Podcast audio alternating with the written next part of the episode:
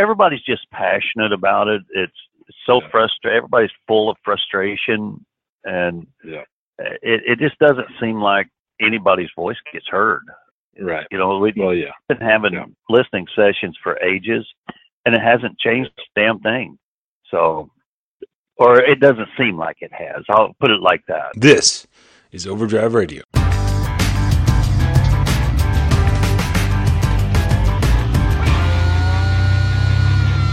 I'm Todd Dills, and that was owner operator and OOIDA board member Tilden Curl, based in Washington State, that you heard at the top. He was talking about the growing intensity of emotion around issues truckers have been dealing with for years, and the reason that they continue to grow. In essence, those with at least some power to do something about them, or to be an advocate for a solution to them, as would be the case for things like the ELD mandate or some wholesale rewrite of the hours of service, which might require more than just executive branch revisions actions. Those with power to influence change in whatever way simply don't seem to have heard those they've routinely asked to speak at listening sessions around the country and elsewhere. Those who read my Channel 19 blog may have already read this quote from him, but I'll repeat it here as he went on to say, It does seem, too, that the FMCSA or our lawmakers or whoever, the largest lobbying groups, have their attention. And that's about it, Curl said. It seems like the small working man doesn't get heard anymore. Even if they get the chance to speak, it's all about the constituency of the dollar. He continued in our Monday conversation, speaking to a variety of rule changes that have seemed designed over the years to, in some ways, further and further complicate and constrain the business of trucking for owner ops and small fleets. The people that it directly affects, where the most expert uh, input could come from, that never rises to the top. It's all about the constituency of, of the dollar. That Yeah. seems to be what drives things, and uh, you know, I don't know. I don't know how we will get a hold of our uh, our rules in our industry until you know we can depend on our government representing the people instead of the dollar. The principal reason for our pre scheduled talk, however, was an update on some of the parking planning related work Curl's putting in along the I 5 corridor in Washington State. Likewise, a discussion of what Curl sees as a central inequity in liability insurance among trucking companies, the quote, privilege, as he calls it. Large carriers have, be, have to be able to self insure, avoiding what otherwise might be insurance market costs that the rest of the industry already bears for risk. The ability to self insure, he says, contributes to issues of substandard training, substandard pay, and a general misplacement of the value of experience, much more, ultimately, that he, he and other, many others contend. Along the way, too, we talked more closely about what he's seeing in terms of the ebb and flow of parking in his lane as a result of the ELD mandate and other ELD related issues, particularly the pressure cooker hurry up effect he's seen in others and himself on the roads. We started, though, talking a little bit about Curl's operation, specialized along the Washington to California I 5 corridor. I I run up and down the West Coast, uh, primarily on I five, and I go from Bellingham, Washington to Los Angeles and back every week. And uh, uh, the way my schedule works, I get one day a week off to reset my hours, and I take off again. Uh, Tuesday happens to be my day off. That's what I've been doing for quite some time now. And I I pull a step deck and uh, I carry um, cross arms for power poles, uh, power lines. I carry those south, and then I carry steel and hot tubs north.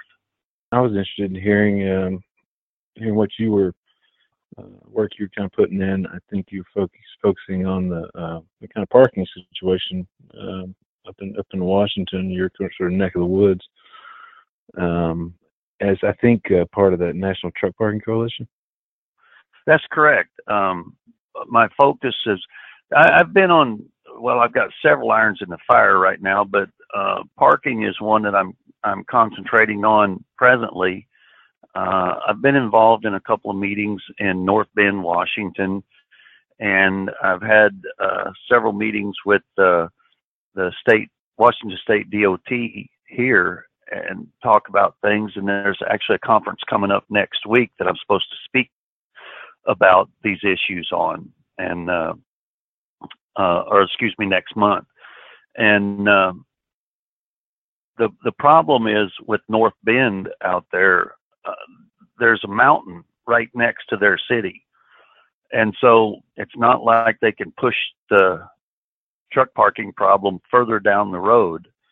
And everybody has pushed that problem right up onto their doorstep, and they're overrun with the problem that no one else really wants to try to do anything about. So um, I'm trying to get involved and get people's attention going toward it to see if we can come up with uh, some reasonable solutions to facilitate more truck parking. Is North Bend the the city that uh, they they put in place a truck parking ban, basically? They have made a rule that no, there can be no more expansion, no further expansion of the truck Oh, parking. okay. Um, there's a, a truck stop there, and uh, um, it holds. I, I don't remember exactly. I, I want to say. Uh, let me look here. I've got some notes here. It supposedly it holds 140 trucks out there at the TA at North Bend, and unfortunately, with being the case, when there's a problem or just about any night, there's probably 200 trucks or better parked out there, all around and on the shoulders and wherever people can find a parking place because there's a complete lack of parking in the entire Puget Sound region. Yeah, they did a, a truck parking study uh, survey, Yeah. and I'm looking for my numbers, but I can't find them right off the top of my Right. my head here, but uh, of course when I want them. But from Olympia to Everett, Washington, um, and Seattle's in the middle of that. Um, Uh-huh. there's I, I want to say that that there's about 240 designated truck parking spaces.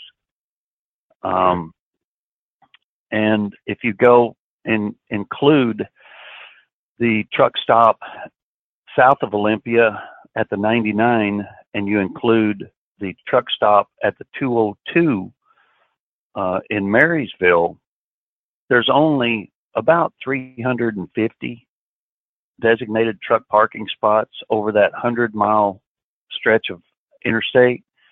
And Right. That includes from the Puget Sound all the way out to North Bend. So there's basically a swat of land there that is 100 miles long and roughly 50 miles wide there that only has about 350 designated truck parking spots. We, Yeah. we have the port traffic, uh, um, ports of Seattle and Tacoma uh, are involved in there. So there's a huge amount of traffic.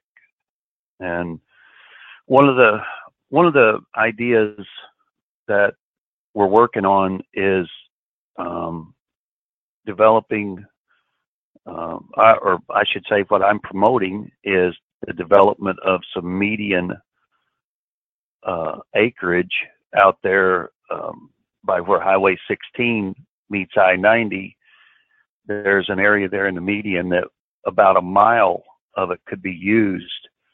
And so if we could develop some truck parking there, uh, it would it would relieve a lot of the stress on North Bend, and then to deal with this into the future, we have to write something in our laws that says that uh, we need to mandate a certain amount of parking spaces for each business that's there, just like we do for handicap parking or customer parking.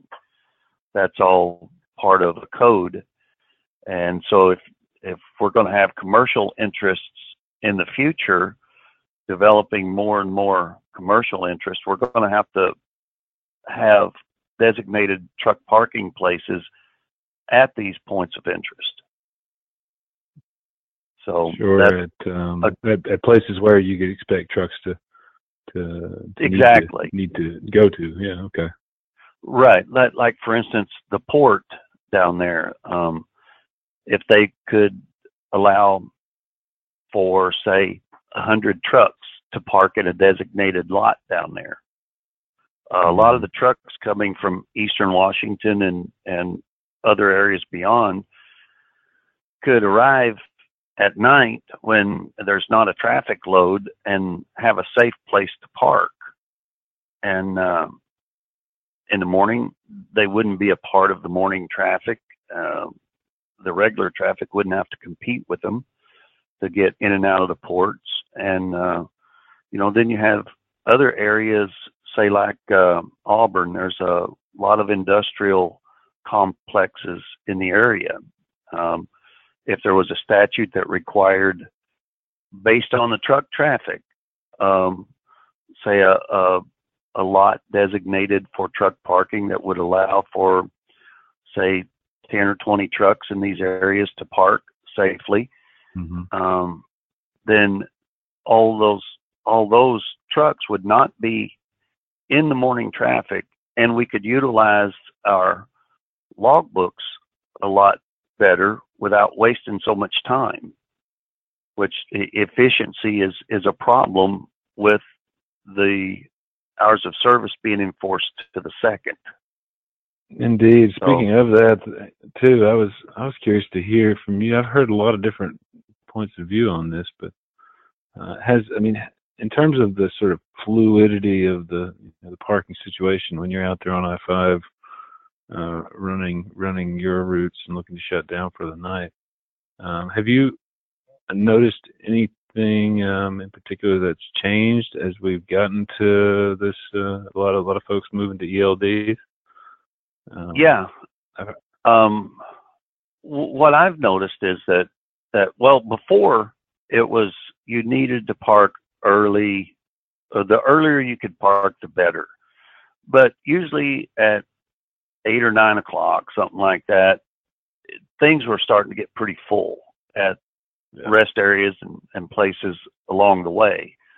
Um, Corning has three truck stops down there that you can usually find a place, you know, in the evening, but later on in the night, you know, say from eight o'clock on, it's hit and miss. It's it gets pretty full.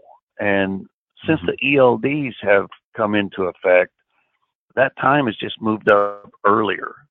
Uh, you okay. have to plan your schedule to be parked by six in the evening, maybe, to find to you know somewhat depend on getting a parking spot. Um, so in those cases, yeah, uh, I've ran this route long enough. I know um, where the some of the little, I guess you would say, alternate parking places could be. Um, right. So I usually manage pretty well, but if it's a rest area that you're looking to get into, it, you're probably not going to make it after about eight thirty, nine o'clock at night. It, it's forcing everybody's schedule to the earlier part of the day. Is what it's doing. I guess some different points of view on that. Um, pe- people note that traffic is a little bit different. Seems to be a little bit different as a result, in that uh, you know the truck stops don't empty out all at once anymore in the morning. The one one of the drivers I was talking to is kind of like you, and he runs the same route over and over again, and he'd noticed some kind of fairly sizable differences in some of the choke points along there. Uh, you know, it seems like uh, uh, everybody's not leaving at the same time anymore. Um, no, everybody's waiting to try to maximize everything that they can in their logbook. Yeah. Um, you know, you if you know, like for instance, when I go south, I I usually deliver down in Westminster, um, California, on the way going okay. south, and uh, I'll go down to Corning the first day, and that's about ten and a half, ten and three quarters driving hours from my house here. Um, but the second day, I'll drive all the way down to Westminster and park there for the night, but I I take off as late as I can so I can get there late enough to miss the traffic at night.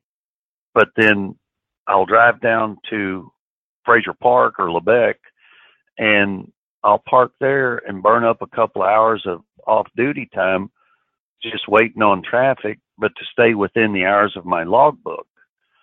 Mm-hmm. And then drive on down there and park uh, and sleep on the street down there, which is it.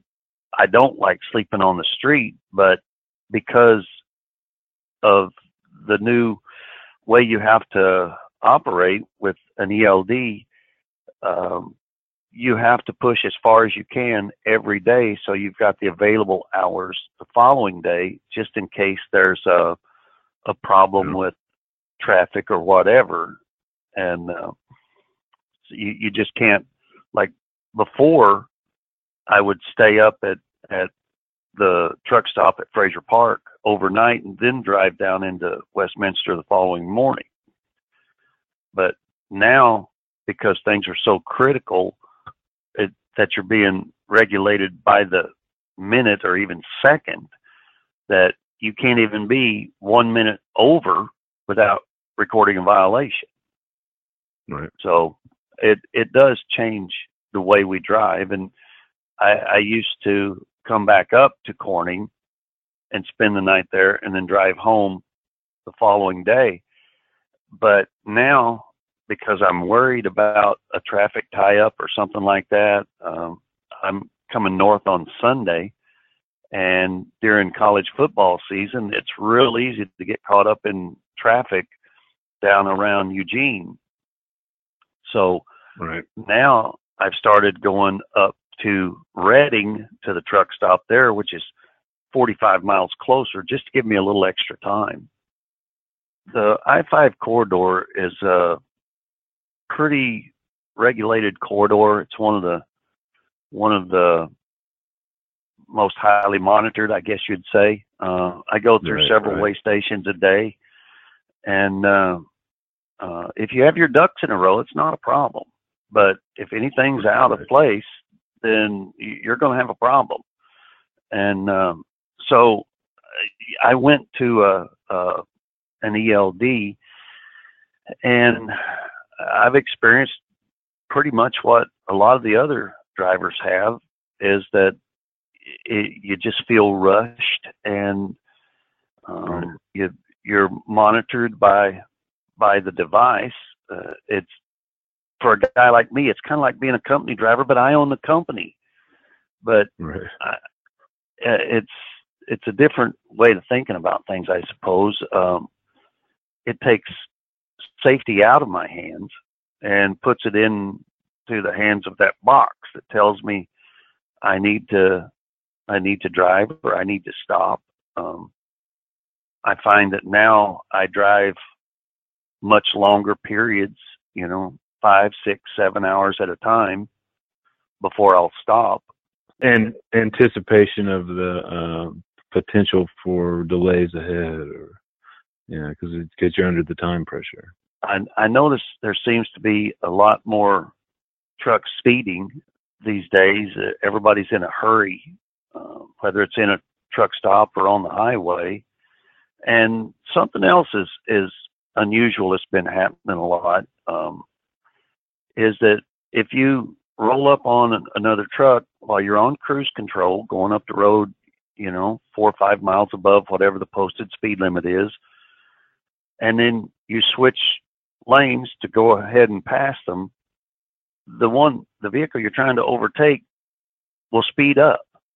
It's happened so much. It happens all the time now. It seems like that everybody wants to race with you until you get around them, then they'll slow back down because I, I'm guessing because in their eyes it gives them a chance to make up a little bit of time, and if anybody's going to get caught, it's going to be the guy in the left lane. But that's that's a strange phenomenon that's been happening a lot. Not not exactly the uh, the thing that you would hope would happen, right? But right, yeah. right. I I don't know if that's if it's just you know my interpretation of what's happening, or but I know um, you know drivers are speeding up. It it's happening every day, all the time, and and I don't know why. It's counter to what what we as experienced or seasoned drivers learn to do. It's it's completely opposite of that. Right. Have you yourself? Um, well, you did say that you, you you sort of had had found yourself in the in the sort of the mind of feeling like you needed to hurry along. You drove drove for longer periods, but have you actually found yourself speeding up? Yeah, yeah. Um, yeah. Okay.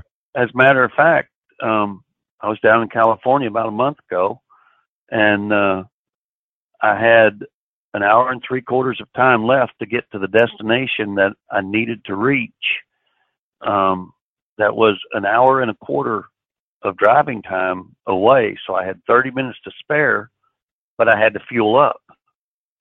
And okay. so I, I, was driving along um, about four or five miles above the speed limit, you know.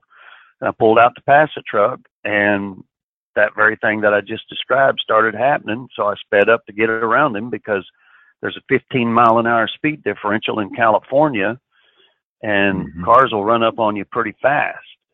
Well, uh, there was a car behind me, and uh, you know back a little ways, and so I sped up to get on around him, and it happened to be a CHP that was back there, and he pulled me over and gave me a performance citation for doing so good there. and that's uh that's the first one of those I've had in years. Wow. Because I I was living by the by the book there, you know. If, if I'm a mm-hmm. minute late, I'm I'm on violation and and this happens to be a busy fuel stop there because the price is good. So it's easy to burn more than 30 minutes there sometimes. Right. But what you know, as it turned out that night, I I made it to the fuel stop, got my fuel, and took off. And I ran out of time on the off ramp for the truck stop, and that that was a truck stop that I needed to reach so I could get through completely through the mountains the next day because mm-hmm. they're having snowstorms and stuff like that. And uh, you know, anything short of that would have put me in the mountains the following day. So it, it is about planning. And yes, I was planning a whole day ahead. But at that particular moment, um, it uh, it pressured me into doing the wrong thing. Yeah, I've got I've got my carrier rating is one. That means I'm in the top one percent in the nation and right. that's you know the, the last uh, level one I got, the officer made a point to pull me up to his computer and show me that because he said he don't see very many of those. When he does, he likes to show the drivers just just so they know how well they're doing.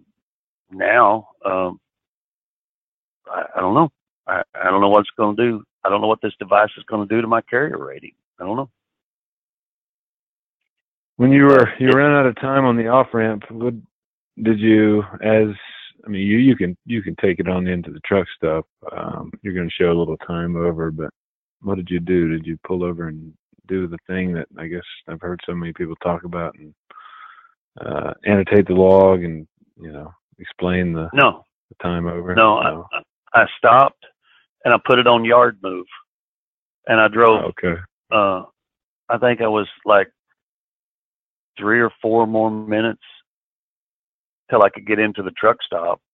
And after I got right. back into the truck stop, I put it off duty and stayed below five miles an hour until I got squared away and parked.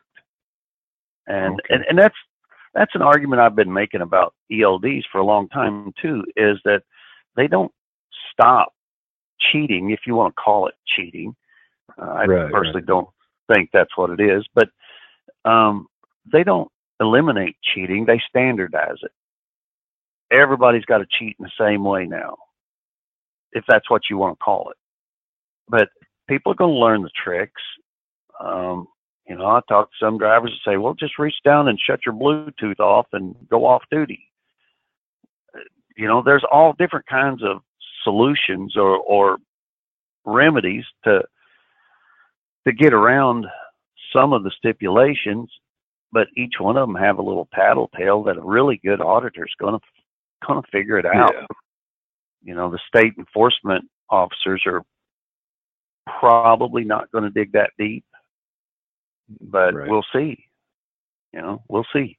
the self-insurance uh, privilege that uh, motor uh, motor carriers have in trucking. I was wondering if uh, is that is that an issue that um, that you feel like might be rising back to the fore?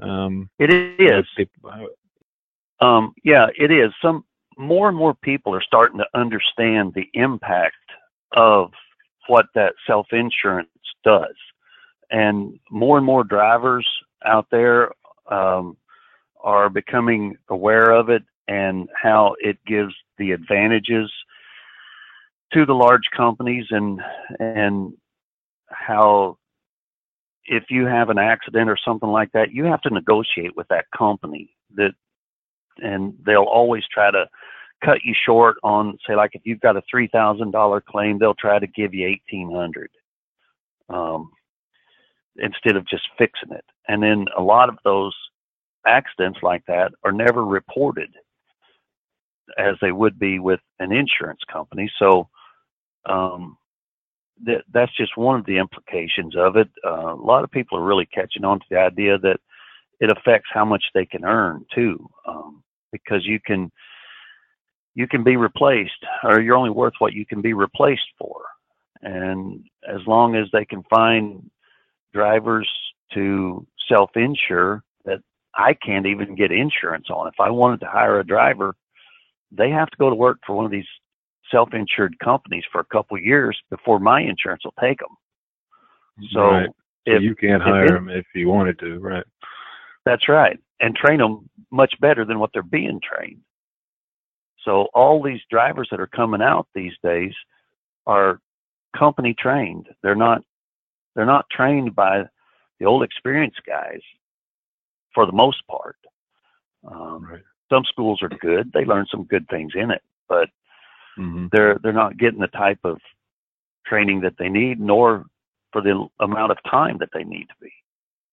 Right. It's it's interesting the the you know, how how far into um, a lot of the issues that um, deal with today in trucking. You can you can make a case that um, for a lot of these, uh, one part of a solution would be to um, uh, to disallow this ability to, to self-insure from uh, you know just the, the training the training uh, issues. Or you know, it goes on and on. I think um, substandard pay and a variety of other things. Yeah, the implication runs very deep once you start really looking into all the implications of what self insurance allows to happen. And in MAP 21 and um, oh, the last the last transportation bill that got passed, Fast Act, right, Fast um, Act. right, the FAST Act. I looked back through Overdrive's prior reporting, and a measure to remove the ability to self insure was, in fact, included in the Obama administration's DOT's initial draft highway bill request. It was called the Grow America Act, I believe. Uh, the request was for what would ev- eventuate, rather, in the FAST Act, though the removal of the ability to self insure did not survive the congressional mishmash, as Curl explains. write up of the bill, there was a provision in there to get rid of self insurance, and the FMCSA has determined that it has no practical benefit. And I- I think if you were to look at the accident rates, you would find out that it actually is causing um, a lot of lot more accidents by allowing it then if you were to hold them accountable um, for for purchasing insurance on the same way I do. Have a third person evaluate their um, usefulness or their ability to go drive. Everybody's operating on the same set of uh, paying insurance on the same on a similar or same set of underwriting standards, right? Yeah. Do, do I dare say this? It would level the playing field. yeah, yeah, yeah. Careful. Yeah. I know. Everybody wants to level the playing field until it turns against them. But anyway,